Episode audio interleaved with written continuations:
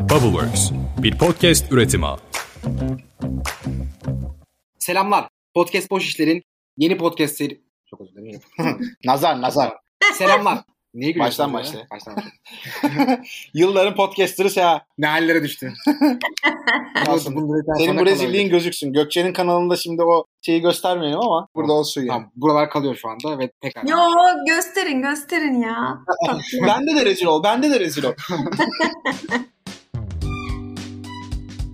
Selamlar. Podcast Boş İşler'in yeni podcast duyurusu yaptığımız özel bölümümüze hoş geldiniz. Ben Seha. Ben de Atakan. Bugün Oyun Atlası kurucusu, aynı zamanda da Bubbleworks Medya'nın orijinal içeriklerinden olan Oyun Atlası'nın da co-hostu sevgili Gökçen Göksel konuğumuz. Hoş geldin. Nasılsın Gökçen? Merhaba, hoş bulduk. Çok mutluyum, heyecanlıyım. Sizler nasılsınız? Vallahi bizler de iyiyiz ya. Biz de en az senin kadar heyecanlıyız. Hatta daha da heyecanlıyız çünkü şöyle bir farkımız var. Sen inanılmaz hakim olduğun bir konu üstüne konuşacaksın. Biz de ilk defa hayatımıza seninle beraber giren bir konu. Hiç bu şekilde bu derinlikli bir oyun dünyasının var olduğunu, oyun deyince de şu anda dinleyicilerin aklına neler oluşuyor bilemiyorum ama birazdan daha net öğrenilecektir zaten. Bununla ilgili bayağı ciddi bir merak içerisindeyiz Gökçen. Yaşasın, çok sevindim. Çünkü genelde oyun çocuğun işidir, oyun sadece eğlence içindir gibi bir algımız olduğu için temelde aslında bunu birazcık değiştirmeye çalışıyorum. Umarım bu podcast de buna vesile olur. Vallahi ondan yana hiç şüphem yok. Bir yandan şunu da söylemekte fayda var. Bu oyun atlasında da boş işlerle beraber çapraz yayın olarak iki kanalda da yayınlanıyor. İki kanalın da dinleyicilerine bir selam vermek isteriz. Bu bölümün amacı aslında işte Seha'nın da baştaki girişte söylemeye çalıştığı gibi. Ee, Şimdi görüştüm. Tam söylediği gibi. Aynen. Burada hem bir Gökçen'i tanımak hem de Bubbleworks Medya'nın yeni orijinal içeriklerinden birisi olan ve tamamen Gökçen'in bu alandaki profesyonelliğiyle şekillenecek olan Oyun Atlası Podcast kanalında dinleyicileri neler bekliyor bunu konuşmak istiyoruz. O yüzden de sözü daha fazla uzatmadan Gökçen bir sana verelim. Senin baya güzel böyle farklı bir hikayen var. Ee, böyle seni tanıyarak başlayalım ne dersin? Teşekkür ederim.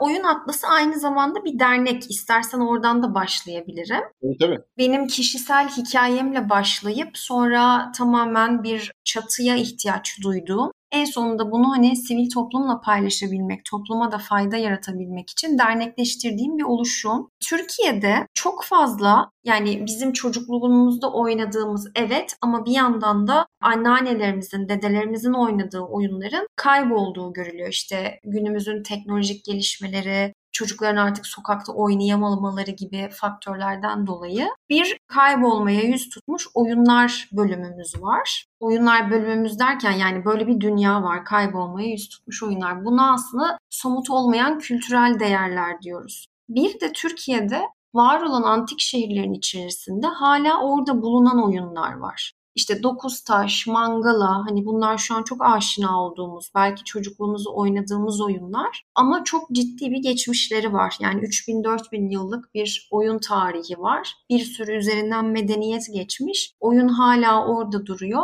Fakat biz zaten çok böyle hani tarihi ve kültüre bağlı bir kuşak olarak büyümedik ya da işte yeni kuşaklara bunu aktaramıyoruz. Bir de böyle bir dünyası var yani var olan bir sürü antik oyun var. Oynanma çeşitleri farklılık göstererek ve bugüne kadar yaşamışlar. Ama gidip gezdiğimizde bu bölgeleri bu oyunların varlığından haberdar değiliz ne yazık ki.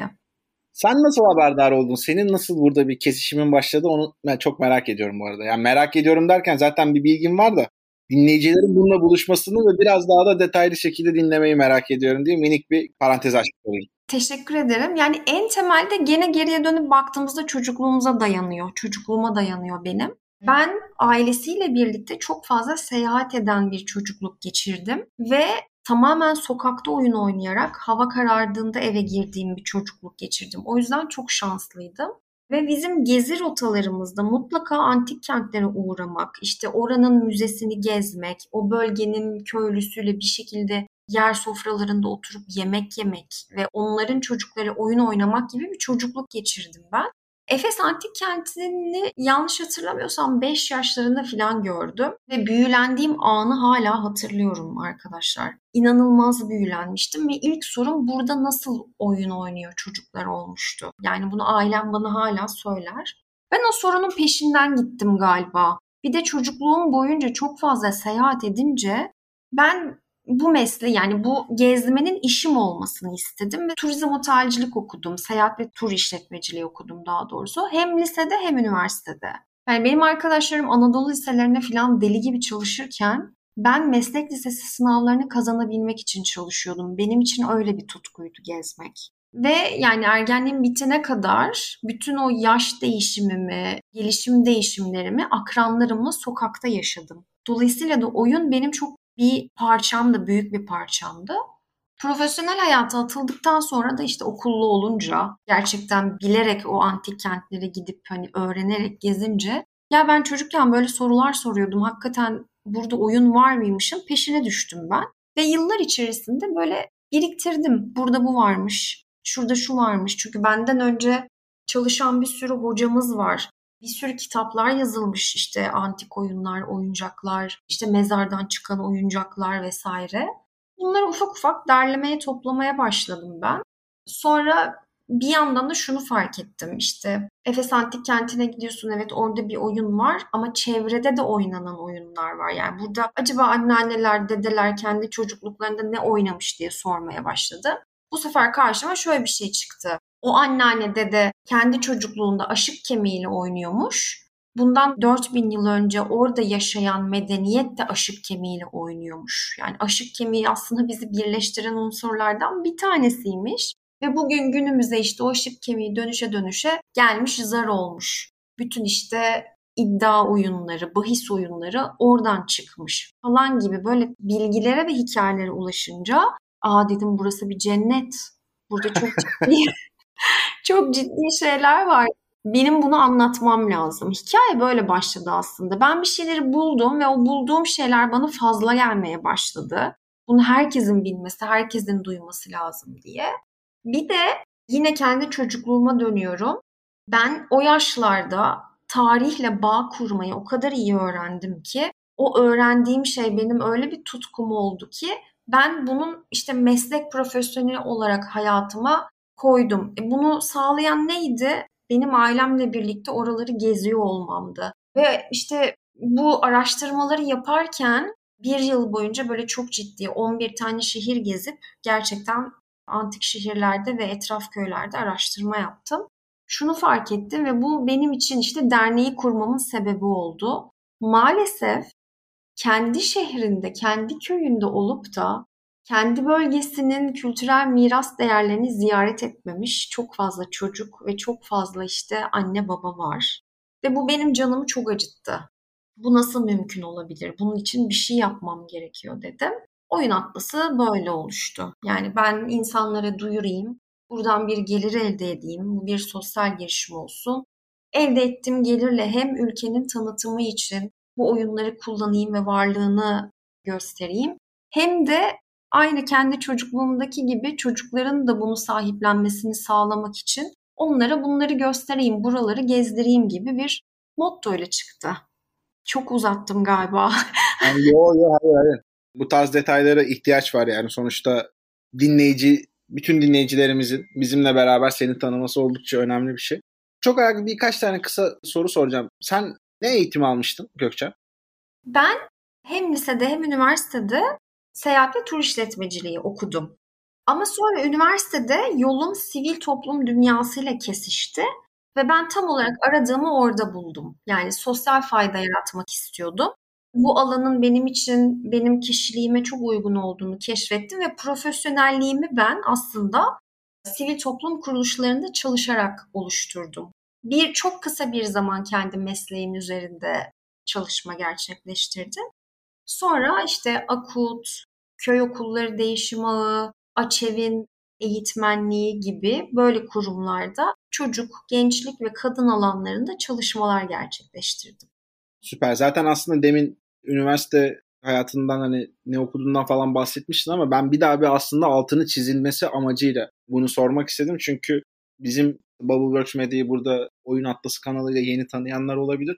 Şu ana kadar yaklaşık 18 tane kanalı hayata geçirmiş durumdayız ve çeşitli yaş gruplarından özellikle yeni nesil genç yetenek diyebilecek olduğumuz insanlardan da önemli bir dinleyici kitlemiz var. Burada hep aldığımız, daha doğrusu gözlemlediğimiz bir konu var. Üniversite hayatıyla işte kariyer hayatını böyle bir eşleştirmeye dönük şeyler olabiliyor, yaklaşımlar olabiliyor. Bence Gökçen sen bunun çok güzel örneklerinden bir tanesisin. O yüzden altını çizmek istedim. İnsan farklı eğitimler alabilir. İşte üniversiteler, lise hayatı vesaire yüksek lisans nokta nokta. Orası ayrı bir boyut. Ama ben kendim de İTÜ'den Cevher Hazırlama Mühendisliğinden mezun bir insan olarak şu an teknoloji, girişimcilik, inovasyon dünyasında çalışan bir aslında girişimciyim. Sen de böyle bir alandan mezun olup şu anda bu kadar farklı bir alana gidiyorsan bu ancak tutkuyla olabilecek bir şey. Hemen bütün dinleyicilerimiz için de şunu söylemek istiyorum. Bizi de aslında bu kanalı hayata geçirme konusunda heyecanlandıran en temel konu da Gökçe'nin buradaki tutkusuydu. O kadar farklı bir alan ve bu kadar farklı bir alana da böylesine bir bağlılıkla karşılaşmak gerçekten her zaman denk gelen bir şey değil. O yüzden şu anda sevgili dinleyiciye sesleniyorum. Gerçekten bu olayın değerinin, öneminin farkında olalım. Çok değerli ve özel bir insanla birlikteyiz. Ya çok teşekkür ederim. Hepiniz öyle. Ee, gerçekten bütün samimiyetimle söylüyorum yani. Zaten bizi tanıyanlar da bilir. Bu, bunun böyle olduğuna inanmasak böyle bir sürece girmeyiz yani. Çok teşekkür ederim. Da söyledi aynı bu şekilde. Çok güzel. Hatta şöyle bir şey de ekleyebilirim. Ben yıllar içerisinde bu gençler, çocuklar ve kadınlar üzerinde çalışmalar yaptıkça şuna ihtiyaç duydum. Bu alanda da bir şey okumalıyım derinleşmek için. Çünkü bir yandan da oyun ve oyunun kültürle ilişkisini inceliyorum ya kendi çabalarımla bir tabii ki uzmanlık perspektifiyle değil ama o yüzden mesela açık öğretimden sosyoloji okudum. Bir de öyle bir yani henüz mezun olmadım. Biraz son zamanlarda tembellik yapıyorum ama bir de o dönemde şöyle bir şey vardı. Sosyoloji öğrencilerine aile danışmanlığı sertifikası hakkı tanınıyordu. Ben aile ilişkilerini anlayabilmek, anne çocuk, baba çocuk, işte çevre ve sosyal ilişkileri anlayabilmek için onu da aldım. Bütün bu aldığım eğitimler beni gerçekten bu ilişkiyi kurabilmek ve karşımdakini anlayabilmek adına çok değiştirdi ve dönüştürdü. Ben bugünün yani bunu oyun bölümlerinde çok sıkça konuşacağız ve benden bunu çok sık duyacaksınız. Bugünün sağlıklı yetişkini olmanın en en en büyük temelleri çocukluk yaşınızda atılıyor ve 0-6 yaş inanılmaz önemli bir yaş grubu. Bu 0-6 yaşta öğrendiğiniz her şey bugünkü yetişkin sizi belirliyor arkadaşlar ve orada ne kadar çok oyun oynarsanız bugün o kadar etrafıyla ilişki kurabilen, kendini yatıştırma becerisine sahip yetişkinler oluyorsunuz. Bunu daha sonra detaylandıracağım konuklarımla da birlikte. Ama böyle de bir detay vermek istedim. Yani beni dinleyen, şu an bu programı dinleyen bütün genç arkadaşlarıma söylüyorum. Hayat uzun bir yol. Bugün okuduğunuz şeylerden mutlu olabilirsiniz ama bunlar değişebilir ya da mutsuz olabilirsiniz. Yarın öbür gün tutkuyla bağlanacağınız bir şey bulursunuz ve bütün bunlar yer değiştirir, şekil değiştirir. Önemli olan gerçekten bu hayatta ne şekilde var olmak istediğinizi bulmak deyip sözü tekrar size devrediyorum. Süper. Vallahi harika bir mesaj oldu aynı zamanda dinleyicilerimiz için de. Ya Gökçen bir de ben içten içe biraz da böyle şey hissediyorum. Benim şu anda yaklaşacağım taraf biraz böyle basit kaçabilir ama biraz da böyle çocukluğuma gittim. İşte sokakta şu anda çocuklar oynayamıyor gibi şeyler söyledin ya. Burada aklıma gelen birçok oyun var işte yani çok basit ama işte simit ne bileyim aylık oynardık. Bunlar aslında böyle çok çok eski senin incelediğin oyunlar kadar değerli önemli olmayabilir ama bizde aslında bir sokak kültürü oldu ve işte eve giderken kendi çevremizdeki arkadaşlarımızı, mahalledeki arkadaşlarımızı eve toplayıp onlara su içirme, bir şey oynama, e, ekipleşme, takımlaşma, birinin hakkını savunma, hırsız polis oynama gibi aslında birçok duyguyu tattık. O açıdan da biraz böyle duygulandım. Bunların dışında da böyle bilmediğimiz, senin özellikle inceleyeceğin bir tık da spoiler olabilir. Yüzyıllardır oynanan oyunlardan bir tane örnek verebilir misin? Böyle en ilginci, en basit de budur. Biz de Atakan'la oynayalım. Şöyle hemen Seha senin söylediğin hani benim araştırdığım oyunlar değerli ve sen sokakta oynadığın oyunlar daha anlamsız gibi bir algı oluşmasın ne olur. Oynadığımız her şey çok değerli, yaşadığımız her şey çok değerli. Bunun hani bugün 3000 yıllık bir tarihinin olmasıyla bugün oynuyor olmamızın arasında inan bir farkı yok yani. Orada yaşadığımız anlam önemli çünkü. Oyunun yani şöyle hikayesini çok sevdiğim bir şey var onu söyleyebilirim ama hani şu an oynanabilir noktada değil ama oynanabilir noktaya getirebiliriz tabii ki. Aşık kemikleri biraz önce de bahsettiğim gibi. Aşık kemikleri çok uzun zamandır yani ilk böyle kazılardan çıkan ilk oyun malzemesi diyebileceğimiz bir malzeme aşık kemiği. Hayvanların özellikle küçükbaş hayvanların arka eklem diz kapaklarından alınan bir kemik. Farklı farklı şekilleri var. Bir tarafının birazcık daha göçük olduğunu düşünün farklı farklı anlamlar yüklemişler buna. Boyuyorlar falan galiba ya. Sen söylerken ben de baktım hemen arkadan. Evet şimdi tarih boyunca bunun şeyi değişmiş. Kimisi işte fal gibi kullanmış. Yani hükümdarların savaşa giderken kehanet aracı olarak kullandıkları bir şeye de dönüşmüş zamanında. Bizim işte günümüzde bakla falı diyoruz ya mesela atıyorsun. Attığın yön nereye gidiyorsa hükümdar oradan savaşa çıkarmış. Ya da bunun tamamen böyle ekim, tarımla ilgili olan bir kısmı var. İşte o toprak ekileceği zaman oraya atılırmış. Yine o yön şeyler ne tarafı gösteriyorsa ekimin orada daha verimli olacağı düşünülürmüş gibi. Ama kayıtlara geçmiş hani bulduğumda beni çok heyecanlandıran hikaye şu. Herodot Lidya antik kentinde 18 yıllık bir kıtlık yaşanıyor. Bu da günümüz Manisa'sı ve bu kıtlığı araştırmak için Herodot işte ziyarette bulunuyor bölgeye. Çünkü düşünüyor yani 18 yıldır devam eden bir kıtlık var ve insanlar bir şekilde burada yine de hayatta kalmayı başarmış. Ne bileyim herhangi bir iç savaş yok, işte kriz yok. Hani insanların kendi içinde bir kriz yaşanmıyor. Bakmış ki şehre girerken askerler dahil olmak üzere herkes birbiriyle aşık atıyor. Aşık atmak deyimi de günümüze oradan geliyor aslında. İki gün oyun oynuyorlar mesela, bir gün yemek yiyorlar. Oyunu hayatta kalma aracı olarak kullanmışlar. Benim bir tane hocam vardı, adını da burada analım, sevgi gönderelim. Ercan Altuğ Yılmaz. Oyunlaştırma hocasıdır bu alanda çok gerçekten Türkiye'ye bir sürü katkısı var. Şey derdi mesela aslında Lidyalılar parayı değil oyunlaştırmayı bulmuşlar. O kadar doğru ki hayatta kalmak için bir şey geliştirmişler orada.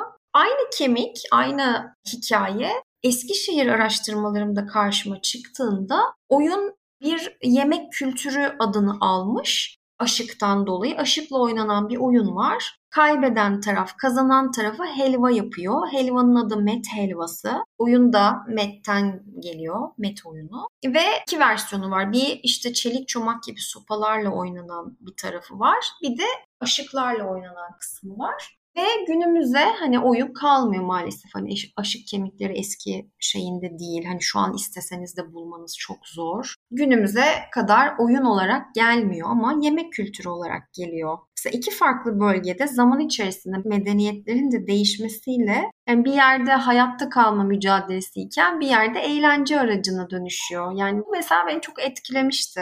Çok tatlı bir hikaye olarak geliyor bana. Yani o, düşünsenize oyun tarihler öncesinde bütün hani medeniyetlerin ilk kurulduğu zamandan beri var ki hatta onun öncesinde de var diyebiliriz. Çünkü hayvanlar da oyun oynayarak öğreniyor. Dolayısıyla bize etkisi o kadar büyük ki bazen şeyi düşünüyorum yani böyle karşıma farklı farklı araştırmalar çıkıyor insan üzerine, insan davranışını değiştirmek üzerine oyunu.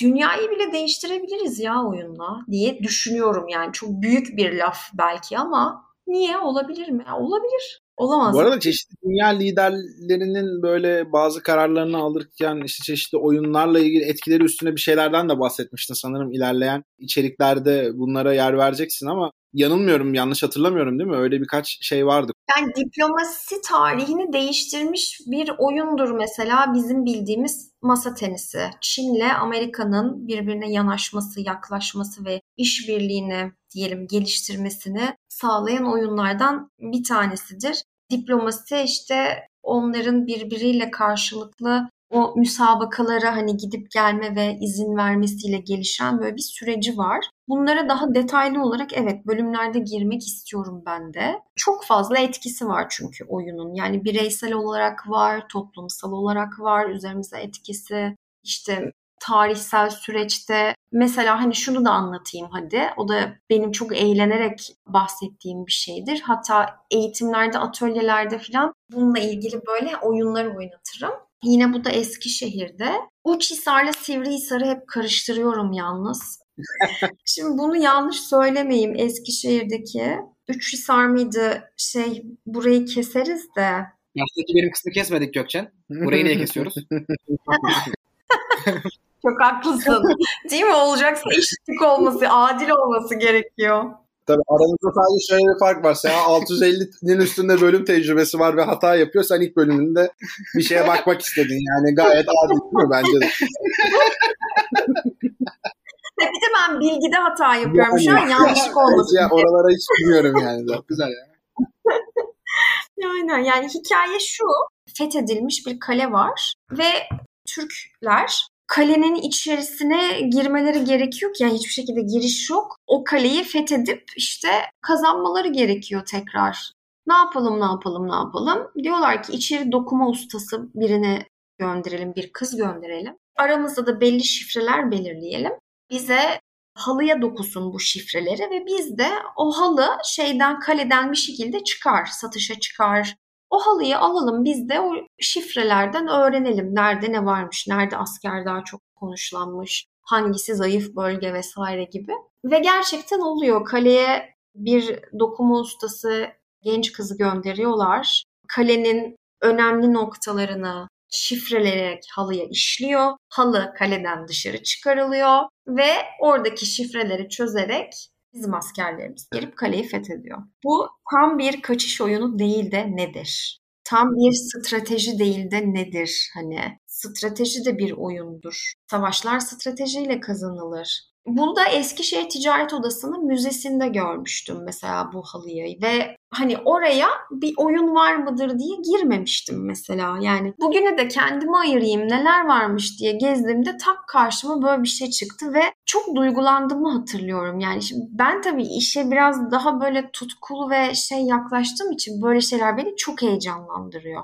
Dinleyenler bu kadar heyecanlanmayabilir. Çok normal ve doğal. Ama tarihten bugüne böyle bir hikayenin ulaşmış olması, o halının varlığının devam ediyor olması o kadar güzel bir kültürel miras ki ben bir tarih öğretmeni olsam gerçekten sanatla bilgiyi birleştirir mesela dersleri böyle anlatırım. Ben o çocuklara hakikaten belki dokuturum yani o halıyı.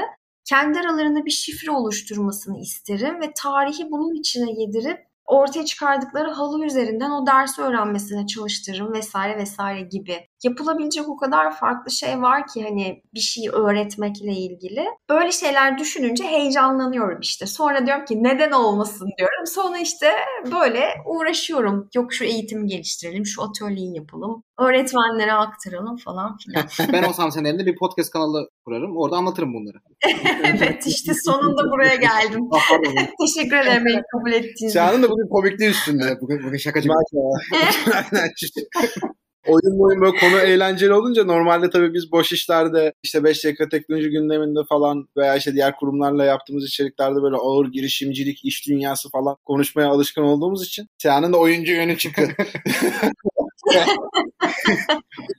ya bana bu sabahtan evet. beri bir tane şeye e, deftere XOX oyunu var. Onu çizmiş onu oynuyor. Hazırlık yapıyor bir şey bölümü. Oyun bölümü çekeceksek oyun oynamalıyım. Aynen.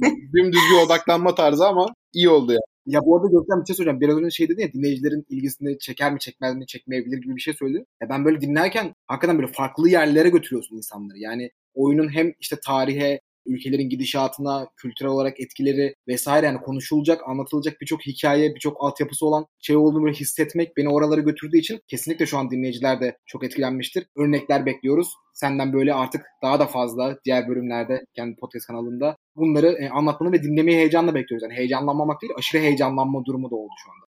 Ay çok teşekkür ederim inşallah. Hatta bizi dinleyen arkadaşların bilgisi varsa, merakı varsa bize yazsınlar. Şunu konuşalım, bu oyunu da anlatır mısınız? Ben de böyle bir şey duydum. Bundan da bahseder misiniz diye bize öneri verirlerse ne kadar tatlı olur. Birlikte program yaparız. Sana nereden ulaşsınlar Gökçen? Yani bir info at bubbleworksmedia.com'a yazabilirsiniz. Onun haricinde doğrudan Gökçen'e ulaşmak isteyenler. Bana da doğrudan gökçen at oyunadresi.co'dan ulaşabilirsiniz. Açıklamaya yazarız da. Aynen. Valla Gökçen ne diyebilirim gerçekten çok farklı bir konuya geçiş yapıyoruz senin sayende. Bubbleworks çatısı altında aslında bu tarz böyle farklı içerikleri görmek bizi gerçekten çok heyecanlandırıyor. Bu genel anlamda işte iş dünyası, girişimcilik, teknoloji, inovasyon tarafındaki zaten durumumuz belli. Orada olmaktan da çok mutluyuz ve olmaya da devam edeceğiz. Ama Orada da oyun var bu arada. Yani o kadar da renksiz bir dünya değil. Orada da oyun var. Orada da heyecan var.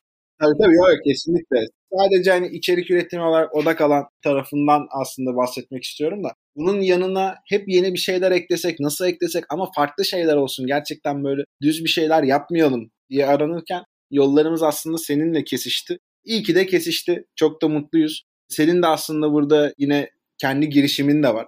Yani bir e, STK olarak değerlendiriyorsun. İşin ciddi bir sosyal fayda tarafı var. Ama girişimlerin de artık günümüzde sosyal faydası olmayan bir iş modeliyle hayatta kalmaların günden güne imkansız bir hale geliyor aslında. O yüzden işin bu tarafıyla ilgili de konuşacağımız şeyler var. Senin dinleyicilere kendi bölümlerinle ilgili söylemek istediğin şeyler varsa son olarak onları alabiliriz. Ardından da yavaş yavaş artık oyun atlasının gelecek bölümlerine doğru kulak kabartabiliriz diye düşünüyorum. Ya ben birlikte yol almak istiyorum. Bütün şu an bizi dinleyen herkese sesleniyorum. Bol bol ne olur yazın, sorun. Öğrenmek istedikleriniz, işte heyecan duyduğunuz bir şeyler varsa ben bilmiyorsam araştırayım ve sizin için bu programın içerisine dahil edeyim. Bir de tabii ki bizim hem Bubbleworks Media ile birlikte hem de oyun atlısı olarak bu sosyal faydaya değindiğimiz için bunu da söylemek istiyorum. Buradaki en önemli amacımız aslında buradan elde edeceğimiz gelirlerin bir bölümünü gerçekten bu sosyal fayda için kullanabilmek. Nedir bu? Hayalimizde şöyle şeyler var.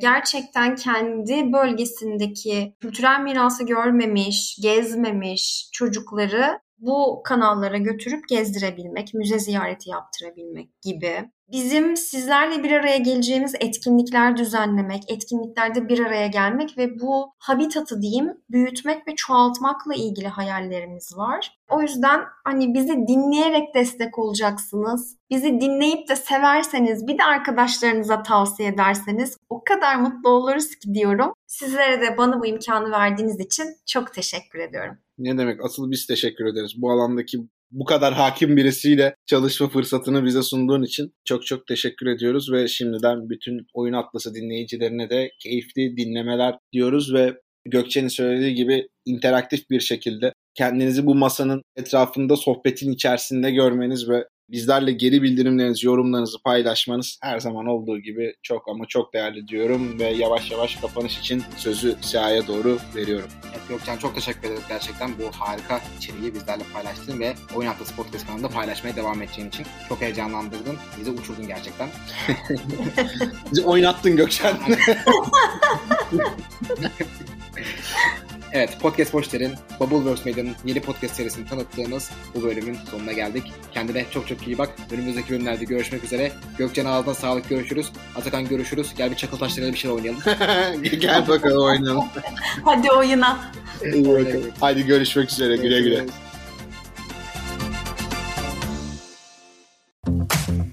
Bubbleworks bir podcast üretimi.